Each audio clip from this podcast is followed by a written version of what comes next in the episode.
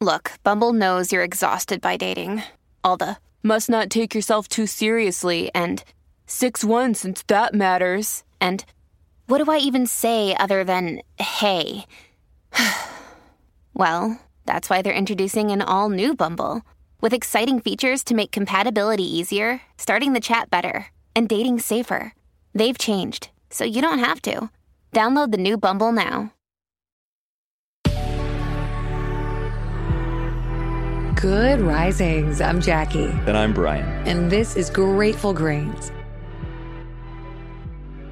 Welcome back. We're spending this week finding the good in regret. You may recall Monday we introduced Daniel H. Pink's theory on the four types of regret, which he presented after having not only delved into 50 years of social science on regret, but also having invited people worldwide to submit their regrets as part of his study. 16,000 submissions from 105 countries in total.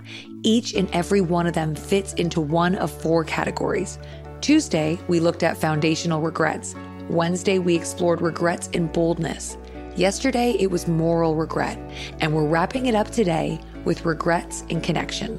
The really cool thing about examining studies of such a massive sampling size and pool is that we get to see what makes us similar. And because of this, we're also given the opportunity to learn not only from our own mistakes, but other people's too. For example, if as a child you learned the four most common types of regret, how might that have changed the way you behaved throughout your teens and young adulthood? If you knew in advance that almost everyone regrets either having not built a more stable foundation in their younger years, not being more bold, moral indiscretion, or in connection, how might you have better analyzed your own values and what you want out of your future? The very same question applies to us now as adults. How might understanding the shared impact of regret change the way we handle our future? Like Daniel H. Pink says, if we treat our regrets right, they can help to improve us.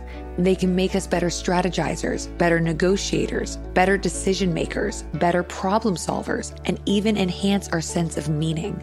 Regret is a photographic negative of the good life. If we can understand what people most regret, we can understand what we value most. It begins with really analyzing our regrets, giving them form, and sorting out exactly why whatever we did or didn't do is so important to us. The reason we can't let that thing go is that it's part of our core, it's part of who we are.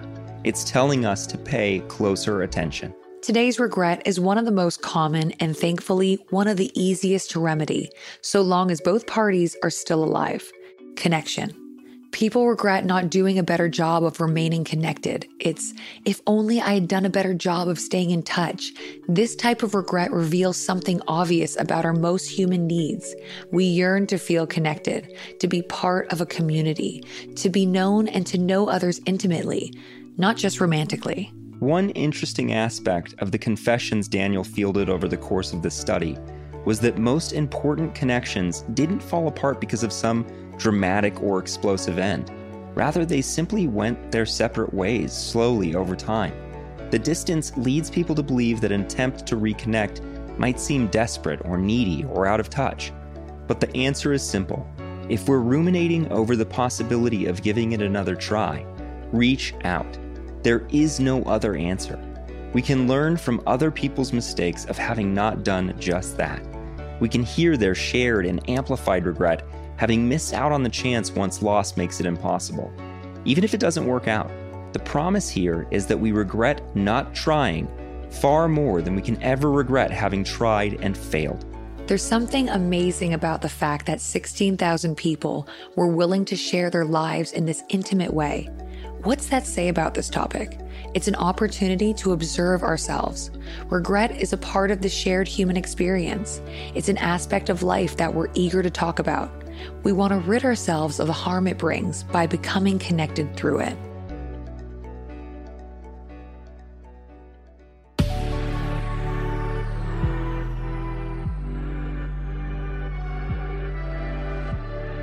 Thanks so much for joining us on Grateful Grains. You can find us on Instagram at Good Risings, or you can find me at B McMuffin.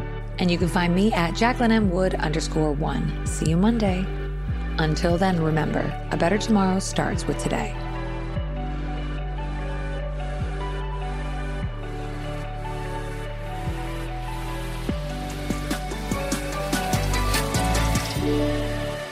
Good Risings is presented by Cavalry Audio.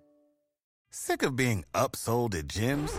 My guy, you're currently a base member. For $90 more, I can upgrade you to our Shred membership. For $130 more, you'll be a Swole member. And for just $300 more, you'll reach Sweat Platinum.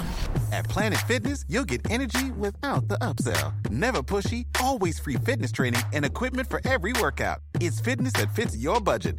Join Planet Fitness for just $1 down and $10 a month. Cancel anytime. Deal ends Friday, May 10th. See Home Club for details.